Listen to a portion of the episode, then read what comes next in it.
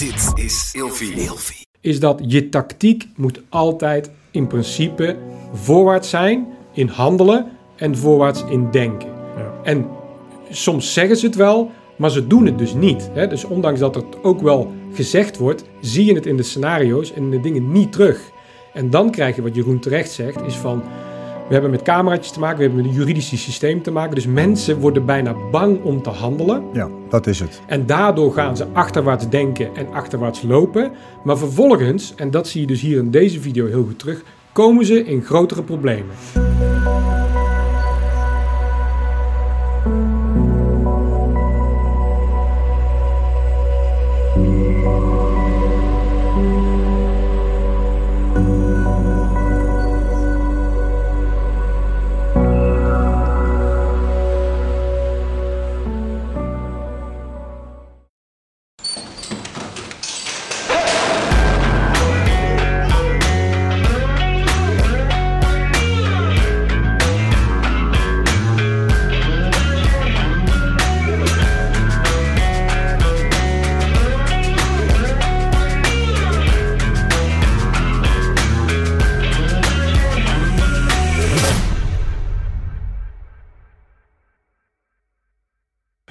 Zo. Juist shirt aan. Weer? Ja. Ja.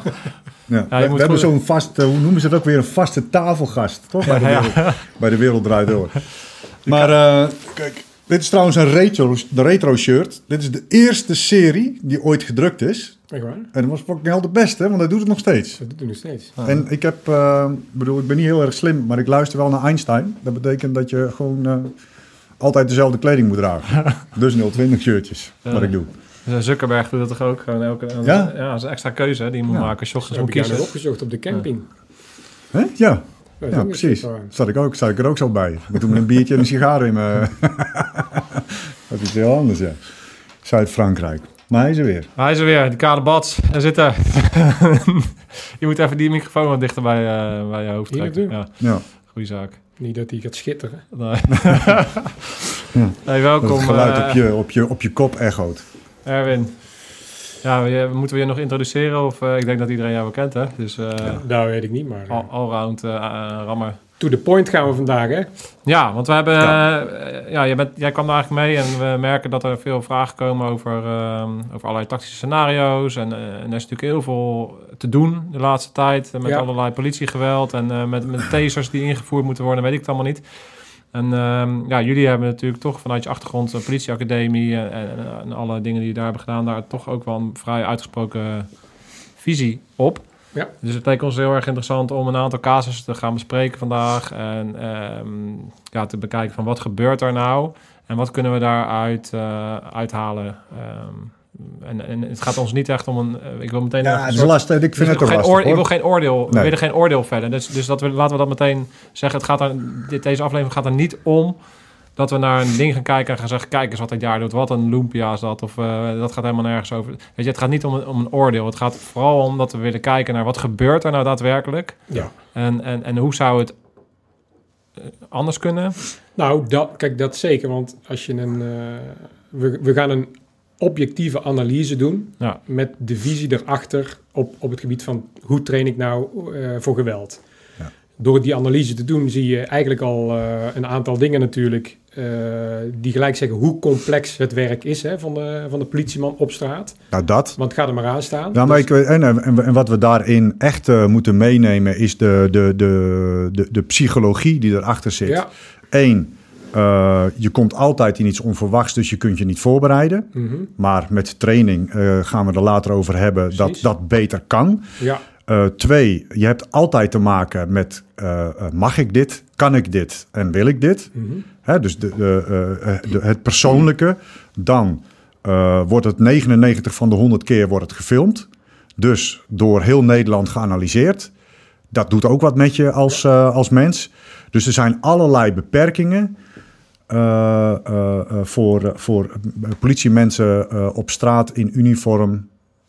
die psychisch in dat hoofdje rondgaan. Ja. Er zit een wet en regelgeving achter. Er zitten meningen achter, gevoelens achter. En juist daardoor komen we uiteindelijk tot de conclusie... dat een bepaalde aanpak... om dat dus allemaal weg te strepen en die factoren allemaal te minimaliseren. Ze zullen er altijd blijven, maar te minimaliseren en misschien wel te gebruiken. Onderaan de streep komen we dan tot de conclusie, dan zijn er maar een aantal dingen die je dus moet doen. Hè, er zijn gewoon een aantal gouden regels die je kunt opschrijven. In die situaties moet ik dit en dit en dit doen. Als dat je format wordt, in plaats van zeg maar een aantal formats die ze tot nu toe gebruiken, ja, dan zie je gelijk verbetering. Ja, dus ja. We gaan in ieder geval proberen dat zo objectief mogelijk te doen, edoch met een kritisch oog. Ja, inderdaad, het is ook vooral de insteek. Wat mij heel erg gaaf lijkt, in ieder geval persoonlijk, is ook als er gewoon... We merken dat er heel veel politieagenten naar kijken, naar deze podcast. En dan we krijgen heel veel reacties van, hey, tof. Ja. En we leren daar echt wat van. Ja. En dat is eigenlijk het allerbelangrijkste. Ja, wie weet pikken ze er gewoon wat van op. Waar ze misschien net even die extra stap zetten of weet ik wat. Hey, en voordat we starten, ik zeg net, iedereen kent jou wel. Maar misschien zou je toch eens even kort naar jouw achtergrond willen terugblikken, omdat dan mensen misschien beter snappen vanuit welke positie jij praat. Want het is niet zo dat je hier zomaar komt zitten. En, nee, je bent nu natuurlijk bekend ook als een CrossFit-atleet, maar ja, misschien wil je even kort ons meenemen in waarom jij hierover wat kan. Ik denk ook dat ik uiteindelijk de visie die we hebben ontwikkeld op het gebied van trainen en geweld, komt ook mede doordat ik, en dan ga ik dus terug, binnen een politieorganisatie kwam waarin ik zelf nauwelijks ervaring had. En dus ik kwam van de marechaussee, militaire politie. Ik had wel een politiediploma en daar ook wel executieve dingen gedaan. Maar toen ik naar de politieacademie ging om, zeg maar, IBT-docenten op te leiden, en die IBT, integraal beroepsvaardigheidstrainer, die de politieagent op straat weer lesgeeft, ja, die ging ik lesgeven. Alleen toen had ik nog niet heel veel politieervaring.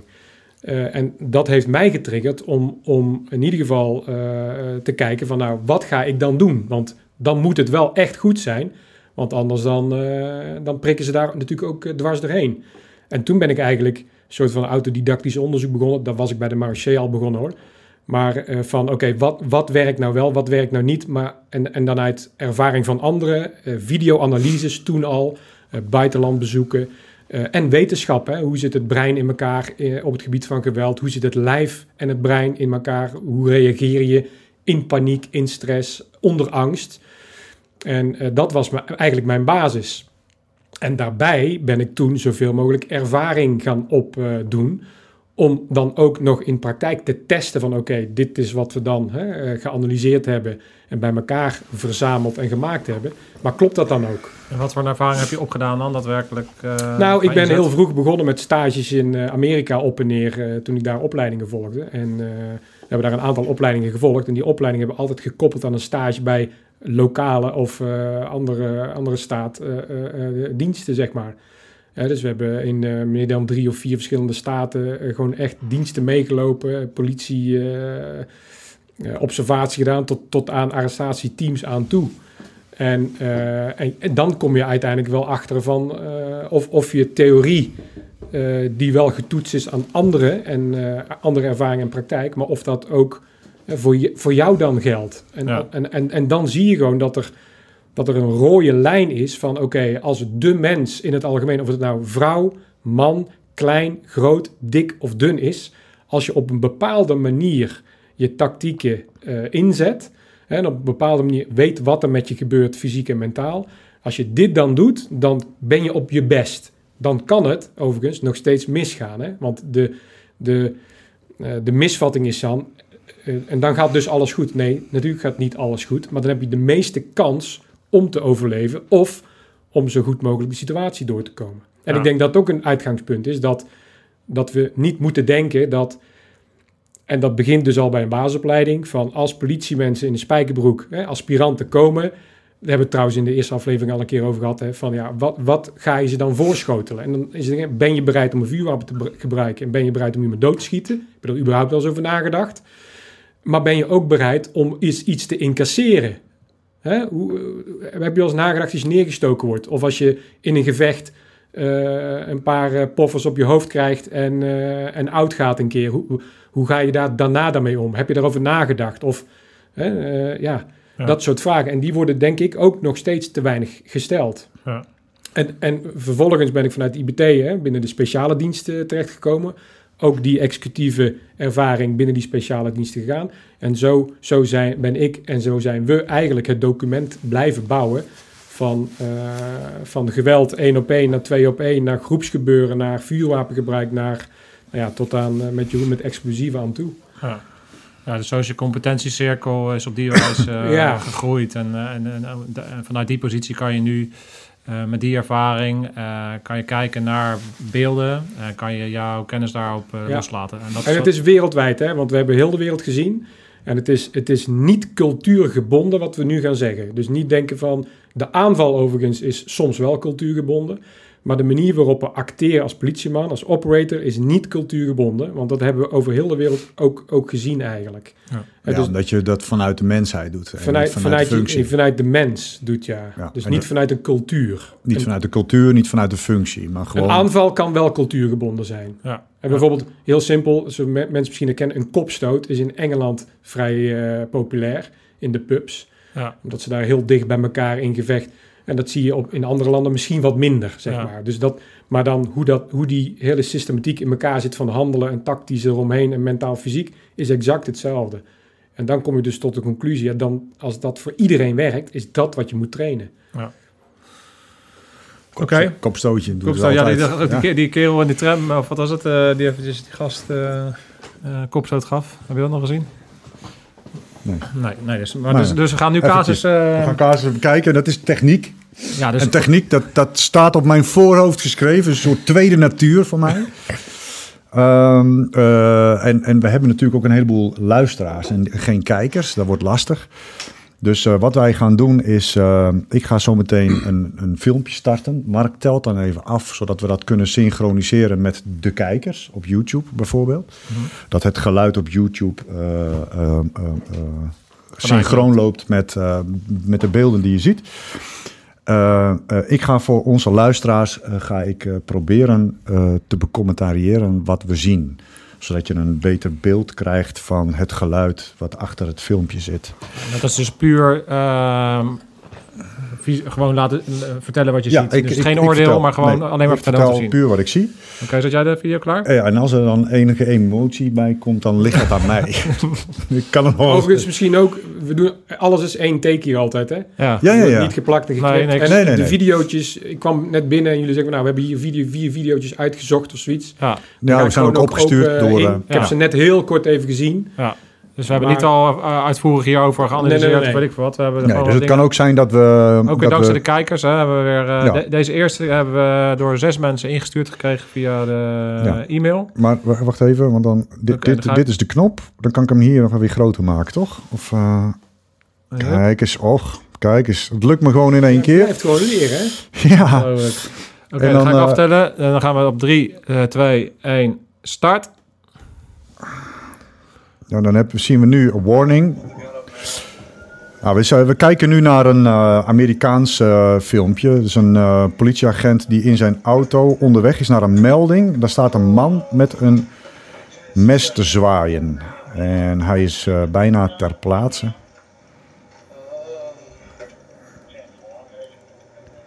Hij is nog steeds aanrijdend. Daar is hij. Hij stapt uit. Nou, hij trekt zijn pistool en houdt de man onder schot. Ik denk dat de afstand rond de 20 meter is. Ze zijn met 2 collega's ter plaatse. Dus 2 politiemensen zijn ter plaatse. Wat je ziet is dat de politiemensen een wapen getrokken hebben. Gericht houden op de verdachte met het mes. En die man die loopt in een rustig tempo richting de agenten. En de politieagenten die lopen achterwaarts nog steeds.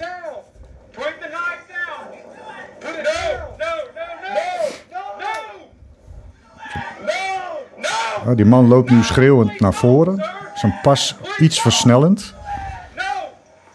Hij vraagt eigenlijk, schiet me neer.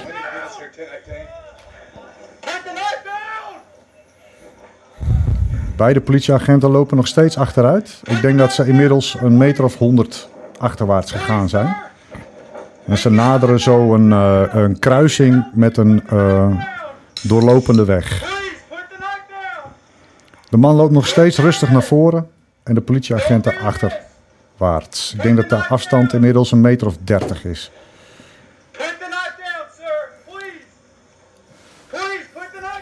En nog steeds verzoeken ze aan de verdachte om het mes neer te leggen. Inmiddels benaderen ze een doorlopende weg, dus waar meer verkeer aanwezig is. Een van de politieagenten communiceert nu over de radio dat de man nog steeds naar ze toe loopt.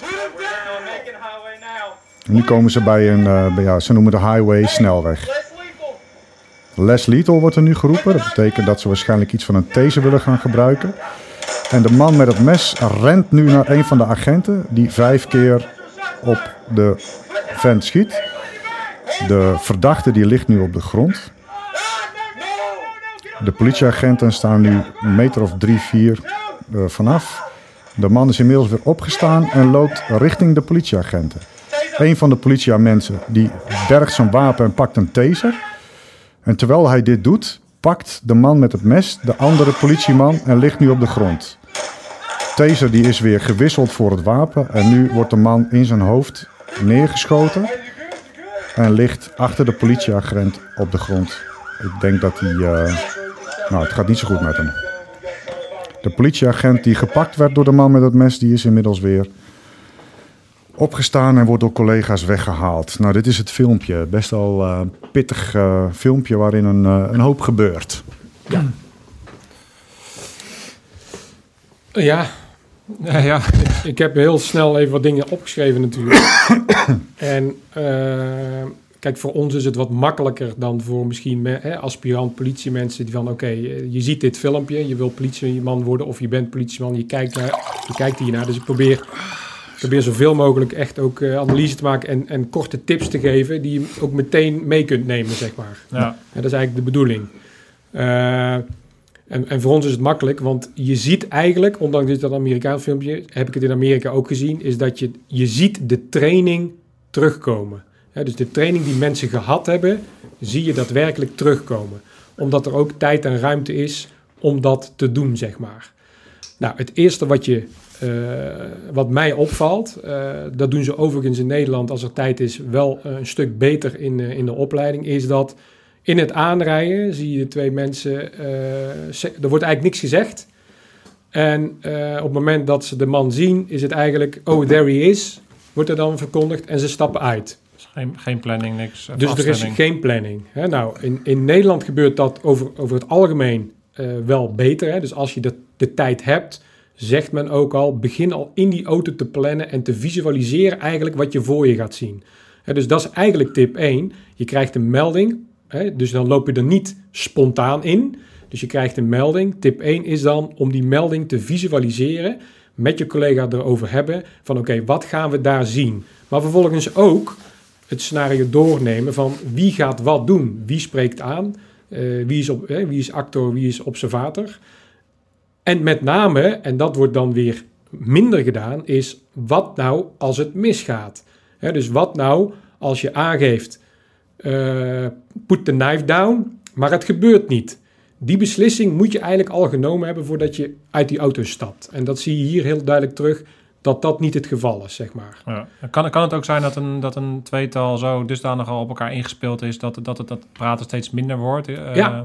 Dat je op een gegeven moment wel weet van mensen hebben zo vaak getraind. Ja. Ze weten precies al wat we moeten doen. Ja. Dat er daarom niet gepraat wordt. Dat kan op een gegeven moment door de ervaring komen. Dat kan door de ervaring komen, maar als je hier zeg maar objectief analyseert, zie je dat hier niet het geval is. Nee. En de reden waarom is omdat je dan ziet van... ik heb ze niet geteld, maar hoeveel keer wordt er gewaarschuwd? Eindeloos. Wanneer is het genoeg? Wanneer is het genoeg? Ja. Ik heb ook het idee dat deze verdachte eigenlijk op zoek was naar neergeschoten worden door de politie. Ja, klopt. Ja. Maar daar komen we zo bij, want je ziet eigenlijk dat... maar goed, 1000 keer waarschuwen heeft dus geen zin. Dus als je al waar dan ook in een situatie loopt en je waarschuwt, moet je ervan uitgaan, wat nou als die niet luistert? Ja. Wat is mijn volgende stap? Wat als dit gebeurt, wat als dat gebeurt, wat als dat gebeurt. Ja, gewoon die onderlinge communicatie in die auto, Misha. Het is sowieso al prettig voordat je een actie ingaat. Van even gewoon dat moment van, hey, weet je, oké. Ja, maar zij rijden alleen, hè? Ik pak links, jij pakt rechts. Het kan vrij basic zijn, maar het geeft ook een soort vertrouwen. Ja, is dat nu alleen... ze zitten allebei alleen in een auto. Ja, maar. Maar er is over de radio ook geen communicatie onder. Nee, maar, en dat heb ik ook opgeschreven. Alles is tijd en ruimte. Hè? Dus alles is tijd en ruimte. In een ambush, hè? Je wordt ermee geconfronteerd. Nog steeds tijd en ruimte creëren om dingen te doen. Mm-hmm. In deze situatie is het heel obvious dat je heel veel tijd en heel veel ruimte hebt. Die waarvan niet gebruik gemaakt wordt. Hè? En daarom gaat het hier uiteindelijk mis. Dus bij het uitstappen, als je dan alleen in de auto zit, je stapt uit, is het nog steeds natuurlijk direct communiceren in de zin van een actor en een observator. En dan zie je ook dat ze beide daarin eigenlijk nooit echt actor worden. Hè? Maar goed, dus de tip, plannen vooraf als het kan.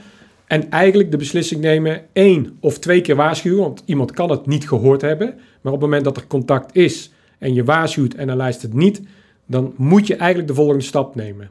Hè? Want je bent politie en dan moet er ook gewoon geluisterd worden. En op het moment dat er niet geluisterd wordt, heb je ook gewoon de wettelijke regels om daar gebruik van te maken. Ja. En de politiewet.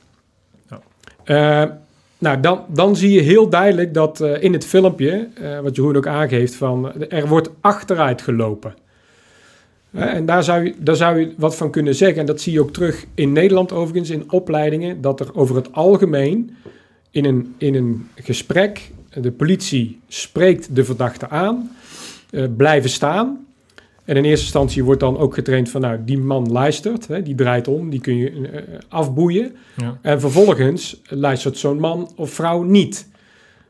En dan leert men in eerste instantie weg te stappen van het gevaar, wat ook heel logisch is, omdat je dat instinctief ook zou doen, zeg maar. Ja. Hè, dus op het moment dat er gevaar is... Ja. En er kan ook een vertraagde flinch zijn in die zin. Ja. Hè, dat je zegt van, hey, er komt iemand op me af. Wat is je reactie? Ja, initieel, instinctief ga je een stukje naar achteren om ruimte te maken. Ja. Nou, en dat is nou zo'n aspect dat je zegt van... dat jij in die flinch een stapje naar achter zet is prima. Maar eigenlijk moet er dan een conditionering komen. Dat je denkt van, nee, niet die kant op. Maar voorwaarts denken en of doen. He, dus dan heb je eigenlijk voorwaarts gaan wordt vaak misvat met je moet per se voorwaarts lopen. Dat hoeft dus niet. Maar voorwaarts kan ook zijn mentaal voorwaarts gaan. In dit geval is het, zou ik het hier niet doen. Maar bijvoorbeeld als je in een situatie komt waarin je denkt ik draai om en ik zoek dekking. Ik noem maar wat. He, dan denk je voorwaarts in de dekking zoeken, maar je loopt letterlijk achterwaarts om die dekking te zoeken. He, dat zou kunnen. Als je onder vuur komt in een ambush, dan zou dat een afweging zijn. Hier zie je heel duidelijk dat er geen voorwaarts denken is, want eigenlijk blijven ze hangen in die press play, waarschuwen, hij luistert niet. Ja, en dat duurt echt heel lang. Hè? Dus ik denk dat ze zeker 200, misschien wel 300 meter naar achteren lopen. Ja. En op het moment dat je er niet meer aan moet denken ze aan Les Little. Precies. Hè, want zij komen op een snelweg waar ander verkeer is, dus extra gevaar, ook voor passanten. Ja. En zij hadden in een veel eerder stadium naar voren moeten gaan, omdat die afstand op dat moment voor Les Little veel te groot was. Mm-hmm. Hadden ze die afstand moeten verkleinen om hem uiteindelijk met Les Little te kunnen bedienen. Kijk, en de basisregels van plannen, waarschuwen, achterwaarts in plaats van voorwaarts denken of doen. En vervolgens kom je dan tot de keuze inderdaad ook van een wapen. Maar zou je überhaupt nog terugschakelen in zo'n situatie? Nee. Met een mes is overduidelijk dat hij niet gaat stoppen. Waarom zou je nog terugschakelen naar Little? Nee. Dat is dan niet meer... Nee, natuurlijk niet. Het is helemaal niet van toepassing. Nee. Maar dan zie je dus, en dat zou een mooie discussie zijn over de invoeren van de taser op dit moment. Dat is Hicks Law. Krijg je inderdaad Hicks Law. Je hebt meerdere keuzes tot je beschikking. En je gaat dus twijfelen, omdat dit niet de reactie oplevert die jij denkt dat het oplevert. Hè? Want hij blijft niet liggen. Ja. En vervolgens ga je dus naar andere middelen grijpen, omdat je denkt, de oplossing zit in mijn koppel. En dat is ook een tip naar luisteraars of kijkers, hè, van politieman of wannabe politieman. De oplossing zit nooit in je middelen in eerste instantie de oplossing zit bij jou en vervolgens hoort daar een middel bij. He, dus meer middelen om die koppel gaat alleen maar je reactietijd, dat zie je ook eigenlijk hier, vertragen. Omdat het langer duurt voordat je een keuze maakt. En je gaat twijfelen, dus je gaat op en neer in keuzes. Ja. En dat vertraagt het hele proces, dus ook een negatief aspect. Ja, want hij moest dus op het eind moest hij dus terug gaan schakelen. Van, had net als deze gepakt, toen deed die vent iets onverwachts, pakte die andere vent. Moest hij weer zijn wapen trekken. Ja. Als die, ik denk dat hij gewoon heel veel geluk heeft gehad, is dat hij zijn mes niet meer had op dat moment. Ja. Want anders had die andere politieagent niet overleefd. Plus dat je dan ook weer training terugziet. Want dan blijkt dus, en dat durf ik te beweren, maar ik heb het ook gezien, is dat als je op paper targets altijd schiet en aanhoudingsvuur, dan is het één of twee keer. En dan meteen holsteren. En dan is het holsteren. Ja, en je gaat er dus in een conditionering van uit dat er gebeurt wat jij verwacht dat er gebeurt. Ja. En onze doctrine is altijd dat je altijd what if denkt. Hè? Dus van oké, nu schiet ik, maar wat nou als die niet neergaat? Dus die koppeling hebben zij nooit geleerd te maken. Dus het is nogmaals geen oordeel op de politieman, want de politieman voert alleen maar uit wat hij heeft getraind. Is dat het verschil tussen trainen op procedures en trainen op falen? Ja, maar ook de juiste procedures. Want er is zeker wel een procedure. Maar die procedures worden dus getraind. En dat is overduidelijk dat die ook getraind zijn. Ja. Maar die procedures die zijn niet het gevolg van trainen op falen. Nee. Dus als je traint, moet je beginnen met trainen op falen. Wanneer ben ik in disbalans?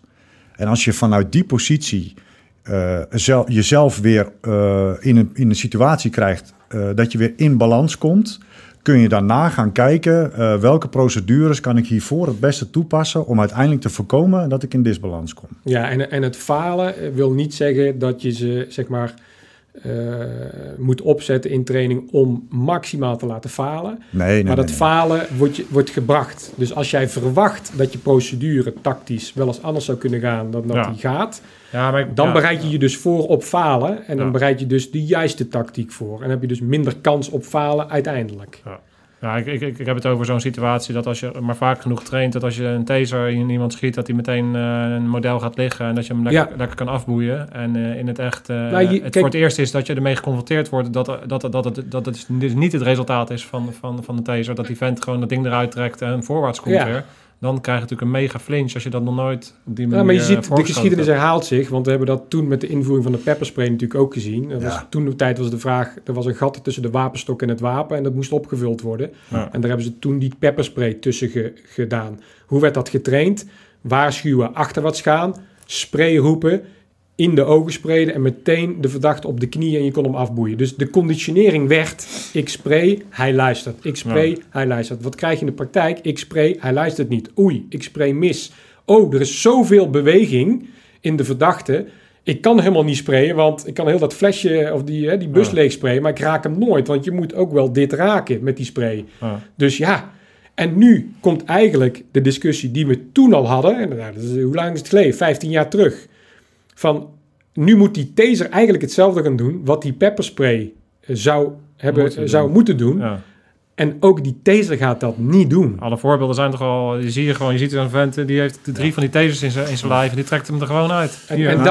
En daar gaat het dus om. Als jij, en dat zie je hier ook weer aan het filmpje, en daar zullen we denk ik ook weer zien, is dat dan moet je kijken naar hoe kan het beter in het algemeen? En waar zit hem dat dan in? Nou, het zit hem dus in de training van de mens. Dus ik bedoel, ik gaf net het voorbeeld van, als je mij in een Formule 1-auto zet, ik kom er niet mee weg. Max Verstappen is van een kart naar die ging wel heel snel overigens. Maar een ander gaat van kart naar Formule 2, naar weet ik veel wat. Maar dat heeft gewoon tijd nodig. En zo moet je ook een mens bouwen. Dus je moet eerst de mens bouwen. In wat kan ik met mijn handen en benen? Hoe zit beweging in elkaar? Hoe zit angst in elkaar? En hoe werkt dat psychisch? En hoe werkt dat in mijn lijf? En wat kan ik dan doen? En vervolgens zeg je, oké, en hier is je gereedschap om het te doen. Uiteindelijk zou het best wel eens een waardevolle tool kunnen zijn. Als je ons een wapenstok, pepperspray, een taser en een wapen geeft, dan kunnen wij die keuze wel maken. Mm-hmm.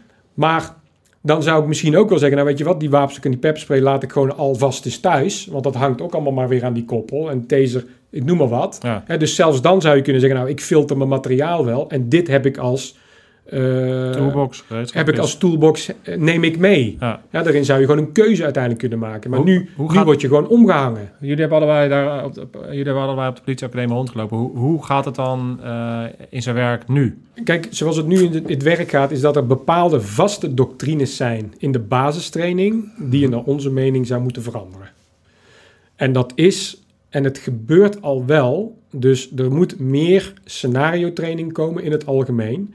Maar dan moet er een scenario zijn wat ook daadwerkelijk gebeurt. Nu is het eigenlijk veel te veel afhankelijk van de docent en zijn ervaring, in welke situatie zeg maar, de aspiranten of de politiemensen komen. En dat zou niet, dat zou gewoon gestructureerd moeten zijn. En die structuur kan, omdat je dit soort beelden kan gebruiken als scenario voor daadwerkelijke training. Ja, dus wat je in feite zegt is dat er veel meer gezocht moet worden naar scenario's in training die in het echt, zeg maar echte scenario's. Dus je moet die werkelijkheid in training zo dicht mogelijk benaderen. Ja. Omdat je, wat je nu ziet, er worden gewoon verkeerde impliciete bewegingen gemaakt. Dus als jij een paar keer op iemands been geschoten hebt op de schietbaan, dan holster je je wapen. Dat is iets wat door training erin gesleten wordt. En door de stress waar je dan in vindt, die impliciete verbindingen er gewoon in zitten. Ja, dus men denkt ook nog steeds in hokjes, zeg maar, hè? Dus je gaat op de schietbaan op papier schieten. Dan ga je juridisch, doe je eigenlijk apart, meestal in een klaslokaal. En vervolgens ga je in een dojo je geweldsbeheersing trainen. En dat gebeurt nog steeds los van elkaar te veel. Er zijn veel plekken waar het nu integraal wordt. Alleen, en dat is een goede eerste stap, alleen dan is het wel de keuze van de scenario's. En wat je dan uitleert in wat zijn dan de tactieken die we hanteren. Dus dan zie je dat er eigenlijk nog steeds een wisselende visie is op wat moeten we nou eigenlijk gaan doen.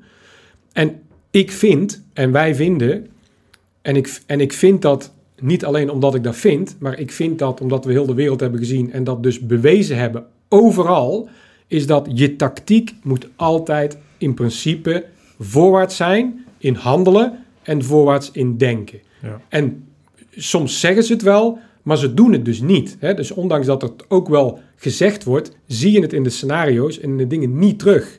En dan krijg je wat Jeroen terecht zegt, is van, we hebben met cameraatjes te maken, we hebben met een juridisch systeem te maken, dus mensen worden bijna bang om te handelen. Ja, dat is het. En daardoor gaan ze achterwaarts denken en achterwaarts lopen, maar vervolgens, en dat zie je dus hier in deze video heel goed terug, komen ze in grotere problemen. Deze man, die wilde waarschijnlijk neergeschoten worden, want hij roept het ook, schieten, schieten. Maar het had niet gehoeven. Dus op het moment dat je denkt, voorwaarts denken, blijven staan. Je hoeft dan niet per se voorwaarts te lopen, maar als je blijft staan, je wapen is getrokken.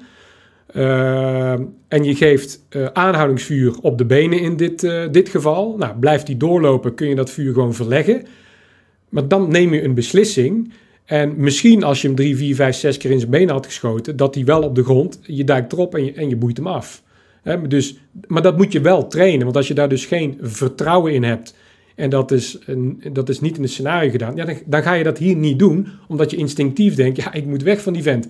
Als er dan ook nog eens getraind wordt dat je wegstapt en blijft waarschuwen, ja, dan krijg je dus dat je eeuwig achterwaarts gaat lopen en eeuwig blijft waarschuwen. En wat krijg je dan? Is dat je uiteindelijk in een gevaarlijkere situatie komt. Want nu had die politieman zo'n strot door kunnen snijden. Ja. En het gebeurt nu niet, maar het had wel kunnen gebeuren. En wil je dan, dat is puur geluk. Ja, en dan moet onder stress schiet hij nu eigenlijk die vent neer, waarbij hij ook nog het risico loopt om zijn collega dood te schieten. Ook dat nog. In de stress, hè, het is heel makkelijk. Ja. Het eerste wat je nou moet doen, als je met een klok schiet, is als je onder druk staat, is dat je veel meer gaat trekken met je waardoor je laag afkomt. Ja. Dus hij had zomaar gewoon in zijn stress had hij gewoon die andere vent kunnen neerschieten. Dus kijk, en ook uit de mesaanval, afstand heb ik hier een vraagteken bij gezet. Je moet ervan uitgaan dat als iemand een mes, en het is overigens ook in, volgens mij in 97 al, hoe heet die onderzoeker Otto Adang, of weet je die man? En Jaap Timmer. Die hebben het ook al gezegd in hun boeken, onderzoeks van de universiteit, van er wordt te laat aanhoudingsvuur gebruikt. Het moet veel sneller gebeuren. En dat moet je dus ook trainen en dat moet je dus ook verkondigen. Dus in plaats van dat je mensen bang maakt om te handelen, moet je ze eager maken om te handelen. En dat is even een andere insteek, hè? Ja. En dat wil niet zeggen dat we cowboys moeten gaan maken. Maar op het moment dat je hier mensen eager maakt in de situatie, verantwoordelijkheid geeft, maar ook de competentie geeft om het juiste te doen, het voorwaartsdenken, het aanhoudingsvuur, het eerder doen, minder gevaar. Ja, en het is ook bewezen, hè? Ja, Engeland is een onderzoek gedaan, dat je dus minder geweld krijgt en minder zwaar geweld krijgt. Het is gewoon bewezen. Ja, ik ben het een beetje eens. Alleen als je ziet hoe politiemensen worden opgeleid, denk ik dat ze al zeg maar vanuit de verkeerde perceptie worden geconfronteerd met het feit dat ze allerlei geweld mogen gebruiken binnen hun werk, hè, om een doel te bereiken. En dat ze daar verschillende middelen bij krijgen. Maar laten we eens beginnen bij het vuurwapen. Waarom heb je zo'n ding? Ja, precies. Die vraag, ja. Maar die vraag... Het lijkt soms wel alsof ze denken dat dit is om te waarschuwen. Om te waarschuwen, om mensen af te schrikken. Maar zo'n ding is, als je mensen vanuit de perceptie dat zo'n ding bedoeld is om iemand dood te maken, opleidt. Als dat je startpunt is, precies. Dus als je weet, als je dat ding in je klauwen hebt, kunnen de mensen doodgaan. Ja. Volgens mij maak je dan veel sneller en veel makkelijker de afschakeling om hem in aanhoudingsvuur te gebruiken, als wanneer je zeg maar bij nul begint en dan langzaam toewerkt naar uiteindelijk iemand kunnen uitschakelen. Ja. Want dan is elke stap is zo'n psychische drempel die je moet overgaan, dat het heel lang duurt en dat gebeurt. Ja. En vaak is het dan te laat. En vaak zit je dan in de chaos en in het hoogste geweld. Ja, dus nogmaals, tijd en ruimte is alles waar je mee speelt. En de doelstelling is om die verdachte of de bad guy zo min mogelijk tijd en ruimte te geven. Om jezelf zoveel mogelijk tijd en ruimte te geven. Ja. En dat doe je door initiatief te houden en in actie te zijn, in plaats van reactief op wat er gebeurt. He, dus altijd in actie zijn, of mentaal of fysiek. En vaak is dat fysiek gewoon voorwaarts. En ondanks dat je dus daar ook een soort van stress en angst bij voelt, is dat goed, hè? Want stress en angst is een manier om je voor te bereiden. En dat zie je dan ook weer, is dat dan gebruik je dat om toch voorwaarts te gaan. Ja. Hè?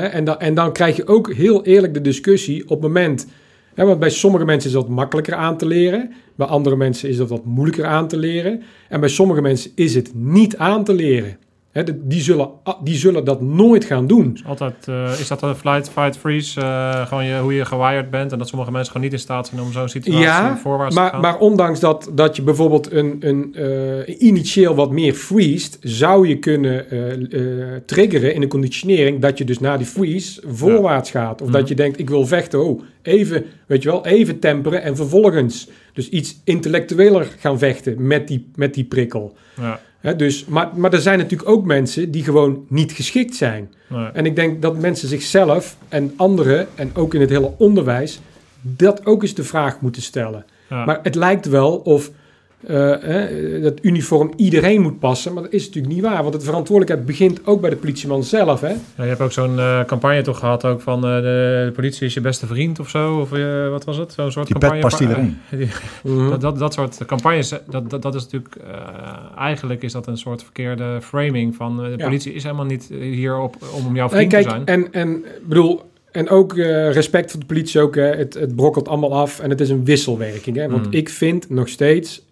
Ik stond vrijdag verkeerd geparkeerd. Bewust overigens. En dan komt de handhaving naar me toe. Van wie is die auto? En dan luister ik gewoon. Dan ga ik niet. Ik stond niemand in de weg hoor. Ik stond niemand in de weg. Daar kan die prima staan. Even laden lossen. Maar het mag niet. Dus ik word aangesproken. Van wie is die auto? Ja, van mij. Hij moet weg, want. Oké, ik zet gelijk de auto weg. Dat is dus wat je doet. Dus je gaat niet in discussie met de politie. Je luistert gewoon naar wat er verteld wordt. Dan heb je dus twee dingen. Dus dat is vanuit de burger naar de politieman. Luisteren, dat is 1. En op het moment dat je niet luistert, zijn de consequenties dus van jou. Dat is nummer 2. Nou, the end. En dan komt het acteren van de politieman. Als die dat dan zo slim, zo menselijk, mogelijk tactisch doet, dan is er vrij weinig aan de hand, zeg maar, in heel veel gevallen. Maar wat krijg je is dat, omdat ze dus niet realistisch in scenario's met de verkeerde tactieken zijn getraind en opgevoed, krijg je dus snel dat eigenlijk in een soort van burgerdiscussie escaleert. Hè? Dan beginnen ze tegen elkaar te schreeuwen. En dus eigenlijk vergeet hij zijn rol als politieman, maar reageert hij als mens.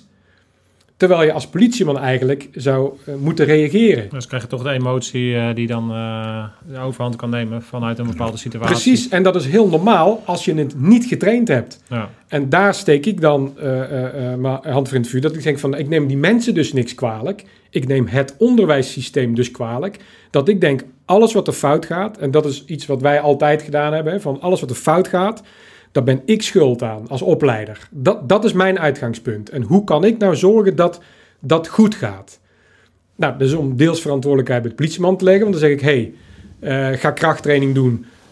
Ga crossfitten. Want je moet gewoon fucking fit zijn. Want daar begint het mee. En op het moment dat je fit bent, dan zorg ik dat ik jou met de juiste tactieken train om zo goed mogelijk je werk te kunnen doen. Ja, nou helder. We gaan... Welke zullen we nou doen?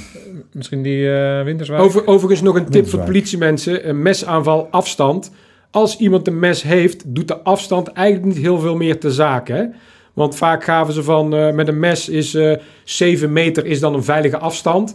Maar je zag het ook hier op het moment dat hij een sprintje trekt. Of echt beslist van, nu ga ik ervoor. In je schrikreactie, naar achteren lopend, ben je gewoon te laat. Dus iemand met een mes... afstand is niet zo heel belangrijk. Veel sneller voorwaarts denken. En dat is gewoon aanhoudingsvuur. Dus veel sneller dat wapen gebruiken. Ja. Tip. Oké, we gaan naar een volgende situatie in Nederland. Jeroen gaat weer beschrijven wat er gebeurt. Ik tel af. Het is, 3, 2... Krijg ik nou trouwens boze... 3, 2, 1... Sorry. Nee hoor. Ja. Het is een filmpje door RTV Slingerland. En dat slingert nu in het... Je hoort nu een schot. Nog één. Een Nederlandse straat. Ja, een Nederlandse straat. Nog één. Dus er is een aantal keer geschoten. Nu zien we wat er gebeurt. Politiemensen lopen met een vuurwapen getrokken naar achteren. Een man die loopt met een mes op ze af. Gooit nu het mes. Iemand probeert zijn pepperspray te gebruiken. Naar deze waarschuwingsschoten hebben gelost en daarna gericht hebben geschoten. Dus gericht geschoten op die man. Hij moet gaan knielen, dat doet hij niet. Hij blijft naar de agenten toelopen. De man had een poging gedaan iemand neer te steken in de buurt van de apotheek. De man die heeft geprobeerd iemand neer te steken. En nu loopt hij naar de politieauto toe en zet hij zijn handen op de motorkap.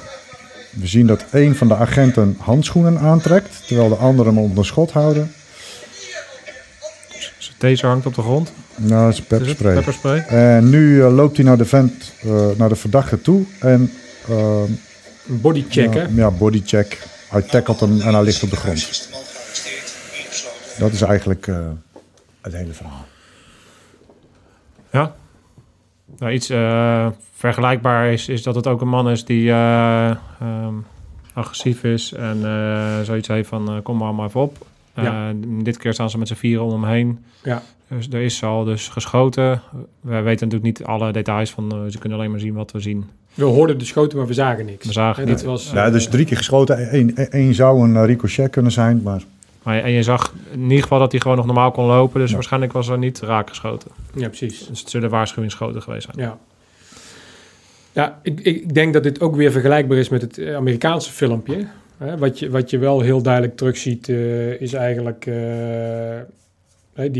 dat wordt overigens wel... ik weet niet of je het kan zien. Kan je het zo zien? Ja. Dat je een soort van V-opstelling krijgt naar de verdachte toe. Mm-hmm. Dat is iets wat men wel leert. Of een tactische L, zoals ze dat noemen. Waarbij er één acteert en de ander observeert. En dan daaruit je rolverdeling pakt. Ja, ik zag op een gegeven moment ook wel een soort rondje eromheen. En dan als je dan met vuurwapens loopt, is dat wel... precies. Dus je zag ook duidelijk dat degene die... zeg maar in de vuurlijn van zijn collega's stond... zich op een gegeven moment echt realiseerde van... shit, hier moet ik weg. Hier moet ik weg. Dus, maar zo zie je... Kijk, we kunnen het hier weer lang en breed over hebben. Ik vind dit een mooi voorbeeld van tijd en ruimte. En er is al geschoten. Er is al geschoten en men blijft nog steeds achterwaarts lopen nadat er geschoten is. Dus hij gooit het mes, die schoten zien we dan niet. Maar vervolgens loopt iedereen weer achterwaarts. En wordt eigenlijk die situatie min of meer gevaarlijker, zeker in die vuurlijn die je net zag, hè, omdat het langer duurt. Dan wordt de situatie bevroren.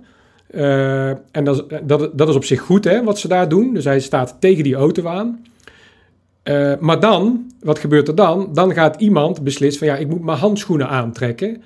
En dan denk je, maar waarom nou die beslissing om je handschoenen aan te trekken en die situatie daar nog langer te duren, terwijl je gewoon naar die man toe kan, zeg maar. Hè, dus daar had dan tactisch gezien, had je daar de tijd en de ruimte maximaal kunnen verkleinen, omdat je in het aanspreken die man omdraait tegen de auto. Dus je moet hem altijd, zeg maar, laten denken.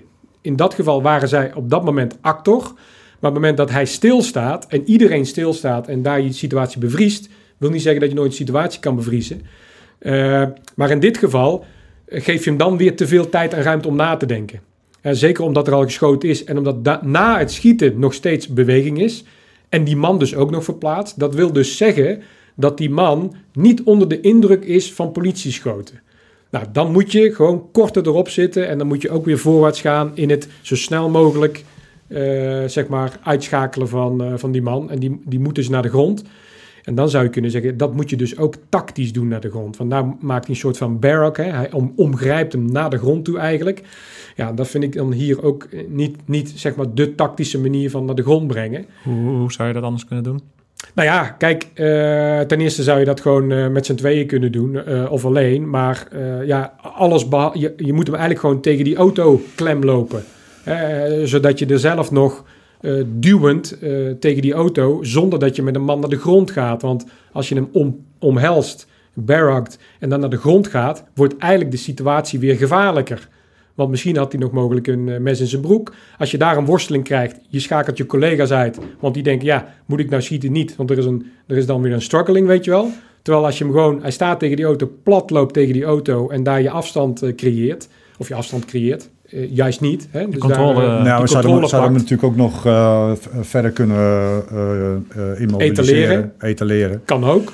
Maar ik denk dat het nat weer was en dat het is al duidelijk dat die vent niet van plan is om te luisteren. Nee. Hij werkt wel mee, maar niet volledig. Ja. Dus hij had nog gewoon op zijn knieën kunnen gaan zitten, maar kijk, en hij was duidelijk niet onder de indruk. Hij was niet onder de indruk. Kijk, nee. En het wil niet zeggen goed of fout, hè? Want in dit geval gaat het goed. Maar we zijn hier wel om zeg maar te kijken van oké, hoe kunnen dingen beter? En dan zie je wel weer dat ze te veel geschoold zijn op achterwaarts gaan in plaats van dat voorwaarts gaan. Ja. En dat wil niet zeggen als een kip zonder kop voorwaarts gaan. Maar dan zie je toch dat als ze zeggen ja, maar dit is prima. Oké, dan bevries je de situatie. Maar vervolgens ga je eigenlijk wel weer onbehouden naar de grond met zo'n verdachte. Dat zou je dan daar juist weer niet moeten doen. Snap je? Dus ja. Nou, en ik vond de afstand op het moment dat die verdachte tegen de auto gezet wordt redelijk kort. En die had je eigenlijk veel sneller moeten verkleinen. En ja, gewoon die vent onder controle moeten nemen. Precies. Hè, want degene die hem uiteindelijk pakt, kwam van verst. Ja, en zo'n scenario moet je dus drillen.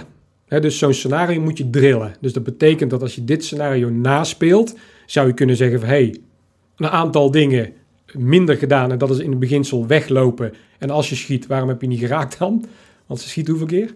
Nou, drie keer zei ik zeker. Ja, ik meen 1 ricochet, maar dat zou dan 4 precies, keer zijn. Maar waren dat waarschuwingsschoten? Of kan, wat hebben ze dan gedaan? Waar vliegen dan je waarschuwingsschoten naartoe? Dat is ook nog mijn vraag. Waar zijn die gebleven dan? Nou, je hebt dan een redelijke berm aan de achtergrond, volgens mij. Ja, maar daar kunnen we ook moeilijk wat over zeggen. Maar goed, maakt niet uit. Hè? Maar daarin kun je zeggen van oké, achterwaarts, that's it, zoals het gebeurd is. Ja. Maar je kunt dit wel drillen. Zo van oké, minder wenselijk is om daar dan zo lang te wachten om die afstand te verkleinen. Hè, wat Jeroen ook zegt. Dus laten we dat eens intrainen. En wat je dan doet in training is, dan doe je dat dus een keer of 10, 15 achter elkaar, dat je sneller en wat meer tactisch die ruimte verkleint en hem afboeit. Want dan maak je herhalingen in training. Ja. En dat is eigenlijk de valkuil ook van trainen, is als je het scenario te groot maakt, Dus met een melding, met het aanspreken en dan gebeuren een aantal foute dingen en dan zeg je oké, volgende. Maar dan heb je niks geleerd. Nee. Snap je? Dus als je scenario's traint, dan moet je ook trainen wanneer het fout gaat. En dat is oké, hij luistert dus niet vanuit die tactische V. En nu?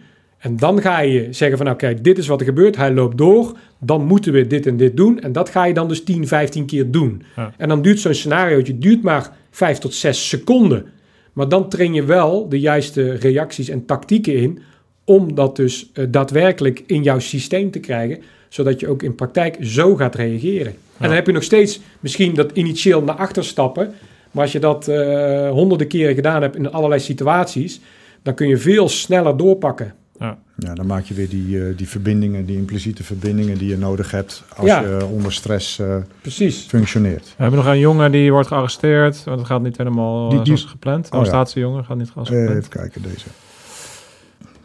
We gaan weer een situatie. We zien, dit is ook weer slecht gefilmd en moeilijk. We zien in ieder geval weer een regenachtige straat. En we gaan de video nu starten. Ja, laten we even kijken. 3, 2, 1, start. Ja, we zien een jongen staan, 2 politiemensen. Eén heeft een verdachte op de grond. De andere heeft een verdachte tegen de muur. En die politieman die heeft zijn handboeien al vast. Hij wil hem gaan afboeien. Er ontstaat nu een worsteling tussen de politieman en de verdachte tegen de muur. En die verdachte die draait zich om en die rent weg. En de politieman die rent er achteraan.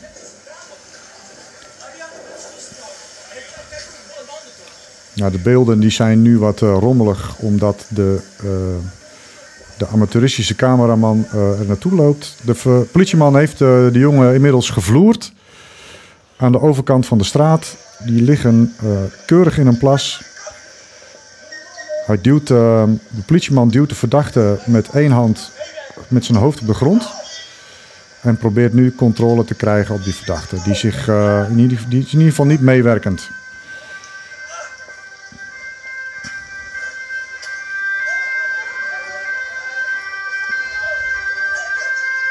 Hij probeert nog steeds de verdachte te boeien. Er is inmiddels assistentie gekomen. Hij houdt de verdachte gewoon onder controle met zijn armen. Assistentie die neemt het van hem over en boeit hem af.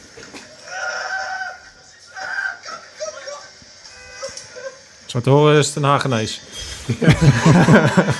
Nou. Nou liggen er boeien op de grond.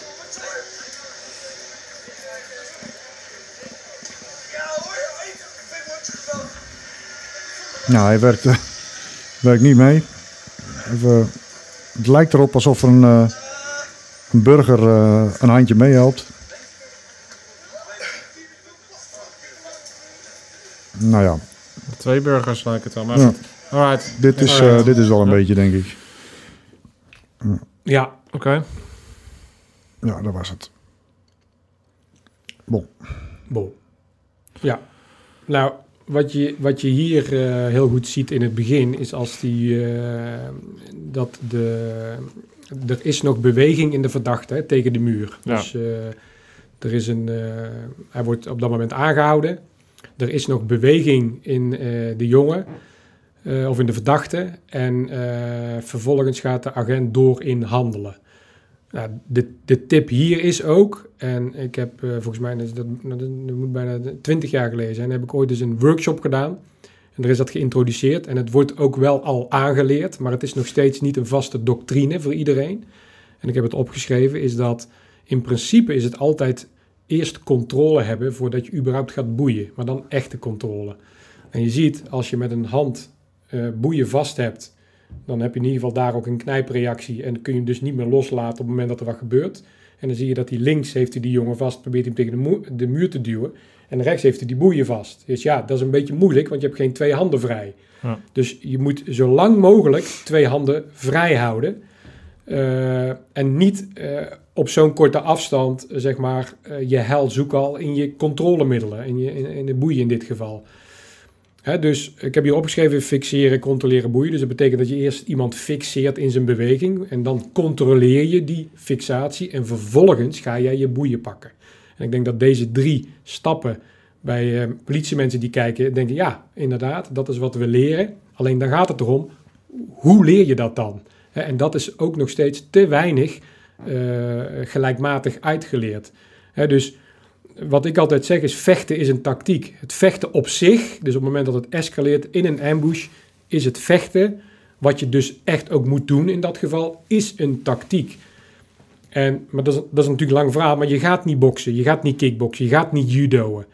Dat zijn allemaal sporten. Nee, je gaat tactisch, politioneel vechten. En dat moeten wij dus politiemensen aanleren hoe dat te doen. Ja, dan krijg je weer van die toverwoorden van Krav Maga en allemaal van dat soort termen en zo. Ja, nee, dat is allemaal...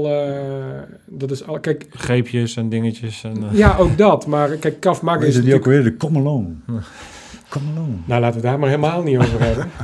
Maar kijk, sport, je moet sowieso nooit een sportmodel kiezen als trainingsmodel. Ik kom zelf uit de judo- en uit kickboxwereld. Maar ik had al heel snel in de gaten, ja, maar je staat en niet in een judopak en je staat niet met bokserschoenen aan. En dus nog maar de vraag is, op het moment dat je gaat trappen met je benen en je hebt alles om, wil jij onstabiel met één been van de grond staan in een situatie? Vaak met meerdere mensen eromheen. Nee, want je eindigt op de grond, weet je wel. Dus dat zijn allemaal gedachten dat je denkt van, ja, dat is allemaal leuk. Dat wil niet zeggen dat er niet een plek is om een keer een trap uit te delen voor iemand die dat kan. Maar je vertrekpunt is niet kickboksen. Je vertrekpunt is niet boksen. Je vertrekpunt is niet judo. Je vertrekpunt is het scenario wat op straat gebeurt. En daar train je politioneel op. En dan kun je de koppeling maken naar tactieken en niet zozeer naar technieken. En dus als je dan zegt over een knie of een stoot, dan ziet die stoot er eigenlijk anders uit dan dat je die stoot in het boksen ziet. Mm-hmm. Want je gaat niet zo tegenover een verdachte staan.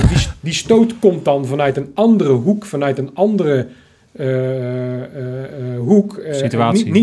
Niet vanuit een bokshouding. Nee. En dat wil je ook niet. Hè, want dan telegrafeer je hem ook nog. Dus als je denkt, oké, kom maar op.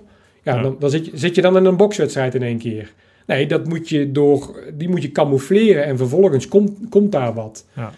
Maar goed, dat is heel in detail natuurlijk. Ja, dus dat is gewoon heel erg... maar dat is wel goed om het af en toe een beetje concreet te maken. Want dat is ook een beetje het beeld natuurlijk. Ja, het hoeft er allemaal niet mooi uit te zien. Het gaat erom of het effectief is. Ja. En op dat moment de juiste uitwerking heeft. Ja, en als je het dan wil vergelijken, dan zeg je... Het is geen Krav Maga, het is geen systema... het is geen judo, kickboksen, taekwondo, weet ik veel wat.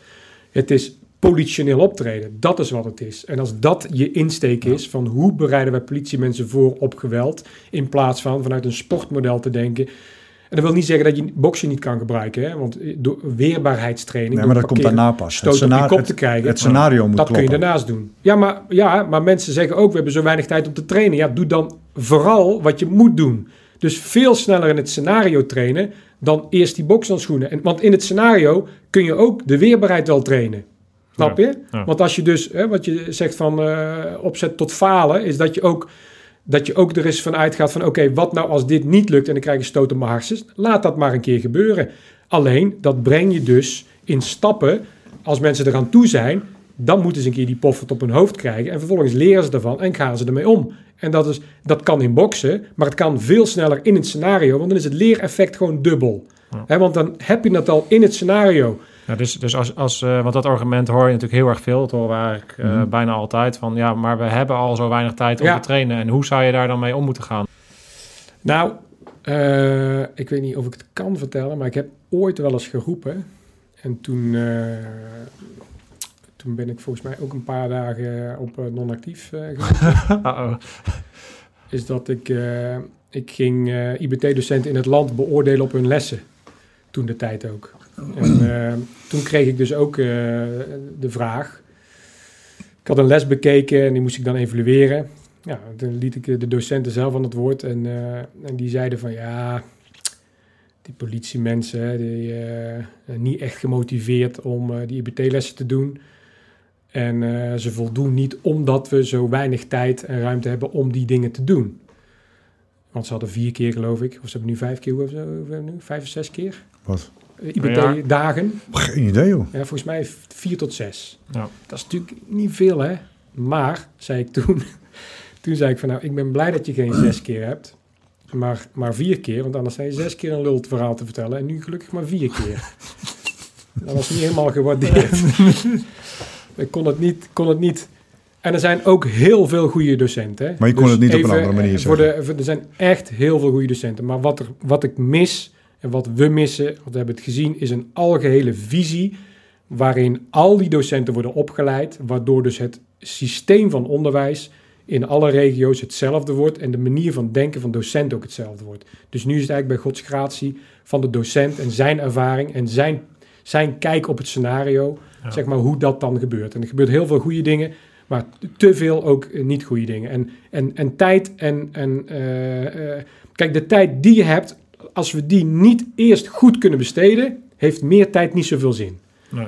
Dat is hetzelfde als nu die taser invoeren, waar ik nu niet voor ben, laat ik dat zeggen. En waarom niet? Omdat ik vind dat je het basisonderwijs moet fixen. Dus die initiële opleiding in werving, daarna de basisopleiding voor de politie, de opleiding voor de IBT-docenten, die eerst fixen in 1 sluitende visie. En die is er gewoon, hè? Die is er gewoon, gebaseerd op wetenschappelijke onderzoeken en ervaring van heel veel goede operators. Dus die is er. En als je die invoert, vervolgens kun je zeggen van oké, en dan gaan we die taser erbij pakken om nog meer equipped te worden voor wat als, ja, hè, voor scenario's. Want dan kunnen ze die keuze waarschijnlijk veel beter maken. En want nu wordt het 15 miljoen uitgeven, 2 uurtjes training per kop erbij. En wat denk je dan? Dat het met 2 uurtjes training, want dat zal het ongeveer worden, of een dag, ik noem maar wat. In die dag krijg je eerst 3 uur hoe zo'n ding technisch in elkaar zit, weet je wel. Ja. Je krijgt zo'n taser een keer op je donderd en je flikkert de zon. En vervolgens ga je in die tactische L spelen met die taser. Ja, goed gedaan, certificaat gehaald. Ja, dat is geen trainen. Dat is geen trainen. En daar moeten we vanaf. Ja, helder. Ja, eens. Alright, nog één uitsmijter. Ja, even één uitsmijtertje. Uitsmijtertje. Uit Den Haag ook weer. Uit Den Haag. Die Haagse politie, die is wel aan de beurt. Nee, maar die doen ook een hoop goede dingen. En we hebben hier een filmpje waarin een vent met een mes of iets dergelijks waarschijnlijk een paar keer... Ja. We gaan hem starten. We zien inderdaad een kruispunt, rode stoplicht, een paar auto's voor de stoplicht en een politiewagen midden op het kruispunt. En we gaan starten. 2 politiewagens. Het is donker. 3, 2, 1, start. Laat vallen dat wapen. Boom, 1 schot. Boom, 2 schot. Je ziet dat een man overduidelijk in zijn been geschoten wordt. Zijn rechterbeen knakt model door. De man had een mes in zijn hand, overduidelijk, en roept nu... Nou, hij roept volgens mij Allahu Akbar.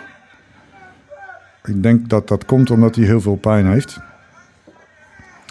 De politiemensen die zijn van achter hun auto vertrokken. Ze hebben ook van achter hun auto geschoten. En nu zijn er 2 politiemensen die bovenop de aangeschoten man liggen om hem onder controle te brengen. Dat hebben ze nu gedaan. En hij wordt nu afgeboeid. En dat terwijl de andere 2 politieagenten de omgeving scannen en in de gaten houden. Ja, modelletje. Redelijk model. Ja, er gebeuren ook heel veel goede dingen. Hè? Dus dit is gewoon prima gedaan. Inderdaad. Je zou kunnen zeggen van wij zijn heel direct en open en hard in evalueren, hè, bij AT altijd ook geweest, ja, omdat je dan pas leert uiteindelijk. Ja. Ja, ik noem dus dat altijd vorige keer ook over gehad, tough love. Je kan wel altijd zeggen dat het allemaal precies goed is, maar als je echt van iemand houdt, kut is het kut. En dan bedoel ik dan dus gewoon als je binnen een team werkt en je wil gewoon dat iemand het overleeft in zo'n situatie, dan zeg je hem gewoon hoe het is. Ja, zegt mijn vrouw tegen mij ook altijd. Ja. Dus. Maar dan zou je kunnen zeggen ook, hè, van de man die als observator eigenlijk de scanning maakt, die had die ring wel wat groter moeten maken. Ja, en dan rijden nog auto's in langs. In detail. Hè? Ja. Dus, en met z'n tweeën erop. Ja, nou goed. Details zijn er om te verbeteren nog. Maar dit is prima. Maar je ziet ook, kijk, als ze kunnen het wel... Ook, want ik denk ook als je in die andere situatie bijvoorbeeld... we hoorden die schoot die we niet zien, maar ze schieten hem... Als die dus reageert, de verdachte zoals je verwacht te reageren... Ja, dan kunnen ze prima de procedure afmaken. Ja. Dus in dat opzicht zie je al... Oké, dus deel van het onderwijs in het voorwaarts gaan en het afboeien is prima... Maar de vraag wat nou als dit gebeurt, als het niet zo gaat zoals verwachten dat het gaat... dat is het aspect wat de politie in het algemeen op moet gaan zitten. Maar weet je wat ik ook zie? Want ik heb op het allerhoogste niveau geschoten. Hè? Dus ik ben binnen de antiterreureenheid opgevoed. Elke week maakt een partij hulzen. Daar wordt iedere politieagent een partij loers op. Dat wil je niet weten. Ja, wij ook. Maar met de P90 schieten is een eitje. Maar wat echt moeilijk is, wat het allermoeilijkste is, gewoon je backup bewapening. Ja. Want ook hier zie je dat die afstand waar je op die schiet is gewoon 25 meter. En dan op een vent die beweegt met een backup bewapening. Ja, dat is gewoon een skill. Dit is gewoon moeilijk. Ja. In de stress. Maar je ziet wat er dus gebeurt op het moment dat je dus model raakt. Is knieschijven eruit. Bam. Weet je, dan is die situatie goed. Maar ik denk dat gewoon 9 van de 10 keer dat gewoon gemist wordt. Ja, precies. Maar je zou dus ook kunnen zeggen van... in het aanleren, als je weet dat dat dus een feit is... en als je ook weet dat de meeste incidenten ook binnen... veel korter gebeuren dan die 25 meter... is dat je dus ook met dat wapen gewoon voorwaarts moet gaan in het aanhoudingsvuur. Ja. Ja, omdat de marge van missen toch aanwezig is. Nou, moet je luisteren, het is heel simpel. Volgens mij is een been over het algemeen een beetje tussen de 10 en de 20 centimeter breed. Daarom. Ja. En dan hebben we het over een bovenbeen. Een knie is volgens mij max 10 centimeter. Ik denk niet dat hij op de knie mikt hoor, maar dat hij gewoon boven. Nou, maar je ziet hem wel op die, of tenminste. Nou, je ziet hem wel op zijn knie model. Wijst. Ja. Nee, je ziet hem, het been van die verdachte zie je op de knie. Ja, maar ik bedoel, ik denk niet dat hij gericht op de knie schoot, maar gewoon op de benen. Ja, dat kan. Ja. Maar, anders zou het heel knap zijn. Op 25 meter. Ja. Op 25 meter, in de snelheid, in de stress, in het donker. Ja. Ja. Hè, dus met straatverlichting, op een bewegend doel, mooi knap schot. Ja. Absoluut. Maar dan kom je weer op dat verhaal van hoe vaak staan die gasten in de sportschool. En want jij zegt voorwaarts, maar dynamisch vuren, dat deden wij, dat was, weet je, daar hebben we partijen op getraind. Als je lopen moet je maar eens uit de loop gaan vuren met een klok. Maar weet je wat het is? Wij hebben toen in het onderwijs ook veel meer dingen gemaakt. Dus dat je zegt van, je moet veel meer FX trainen, zeg maar. Ja. Want dan kun je dus trainen, jij loopt op mij af en ik probeer aandachtsvuur op jou benen. Dan zie je wat de marges zijn. Dan leer je daarmee omgaan. En vervolgens kun je ook nog spelen in het scenario van... wel of niet door je hoeven gaan als je geraakt wordt. Ja. Hè, dus, en ga er nou eens vanuit in training... dat je nooit gaat zitten na 1 keer. Want dat gebeurt bijna nooit. Nee. Hè, het stoppend vermogen van die patronen... is niet dermate dat je na 1 altijd maar stopt. Nee. Dus train nou eens... Dat je ook blijft vuren totdat er wat gebeurt. Ja. En dan, als je gewoon de goede hoeken kiest... hoeft dat niet belemmerend voor de omgeving te zijn. Ja, dat zie je vaak. Van, bam, bam, dubbeltap en dan gaat hij zitten. Maar in het echt... maar je moet er dus ook vanuit gaan dat je ook kan missen. Maar er wordt natuurlijk ook dan vaak gedacht van... maar als je heel veel vuurt, dan wordt het weer proportionaliteit. En dan kan je dan wel zoveel... Weet je, dan komen weer al die twijfels. Vanuit. Maar dat is allemaal training. Ja, dus want, je moet er bewust op gemaakt worden. Niet alleen training, maar ik denk dat het ook...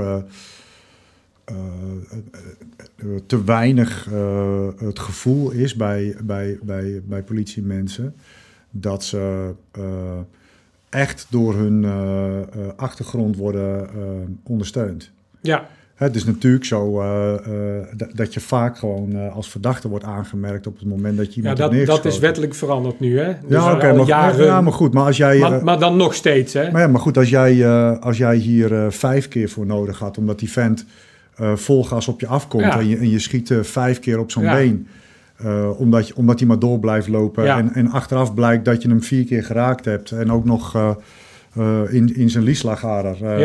Zodat hij daar bijna de pijp uitgaat. Of misschien wel de pijp uitgaat. Ja. Weet je, dat zijn allemaal zaken die volgens mij meespelen op het moment dat het gebeurt. Terwijl ik van mening ben dat je daar... met elkaar als organisatie en als individu in het bijzonder... al antwoord op moet hebben voordat het gebeurt. Precies. Dus je moet ervan uitgaan dat als je in zo'n situatie terechtkomt als politieman... dan ga ik handelen. Ja. En dat kan betekenen dat het fout gaat. Ja. En een organisatie moet dat ook weten. En, ja, daar, en dan volledig... Maar je ziet dan dus dat die visie nog niet gelijkwaardig is, zeg maar, overal. Hè? Ja. Dus die visie... de korpschefs, de docenten, de mensen zelf, die moeten allemaal die visie delen uiteindelijk om tot dat resultaat te komen. Ja, en weet je wel, we hebben nog wat meer voorbeeldjes van, weet je wel, studenten, weet je, gaan ze nu niet laten zien, maar studenten in Utrecht die dan grote bek hebben tegen de politie. Weet je wel, dat ik ook denk van, jij geeft natuurlijk ook al aan, waarom zou je dat doen? Waarschijnlijk omdat je gedronken hebt, niet weet wat je zegt, bla, bla, bla, bla. Maar ik zou dan denken van, klap voor je smoel, ja, maar, en kijk, wegwezen. Het zit hem ook en dat, in... En dat moet dus de consequentie zijn van een grote mond hebben tegen de politie. Dat, precies. Zonder wapenstok, zonder pepperspray, precies, zonder niks. Nee, gewoon vlaar. Je luistert gewoon. Bam. En als je niet luistert, krijg je een draai om je oren. Ja. En niet 1, niet 2, niet 3. Als het moet, krijg je er 4. Net zolang dat je luistert. Ja. En die hele organisatie, die moet daarachter staan. Kijk, ik ben ooit... Vind eens, ik. Ooit, goed. Ooit is op de HAVO... Ik word er gewoon boos om. Als ik dat soort filmpjes zie... Op de lagere school ben ik heb nog les gehad van de nonnen. En toen ben ik, omdat ik het bloed onder de nagels van een bepaalde non onder de nagels vandaan hadden, heeft zij mij in een verschrikkelijke opwelling met de hoofd tegen de muur. Dan praat ik over lagere school, dus dat is hoe lang geleden? Jou? Ja, nee, dus bijna 40 jaar geleden. Daar ging het mis dus. Luister nou, daar valt dus het kwartje van, je luistert dus gewoon. Die school belt mijn moeder en die vertelt dus het voorval. Antwoord van mijn moeder was, dan zal die het wel verdiend hebben. Want anders doen jullie dat niet. Dat was haar uitgangspunt. Later op de HAVO vond ik het leuk om met zo'n deodorant, die niet heel lekker was, zeg maar, mensen te sprayen. En toen werd ik bij de directeur gehaald en die zegt, ga jij maar een dagje naar huis. Dus ik werd geschorst voor die dag.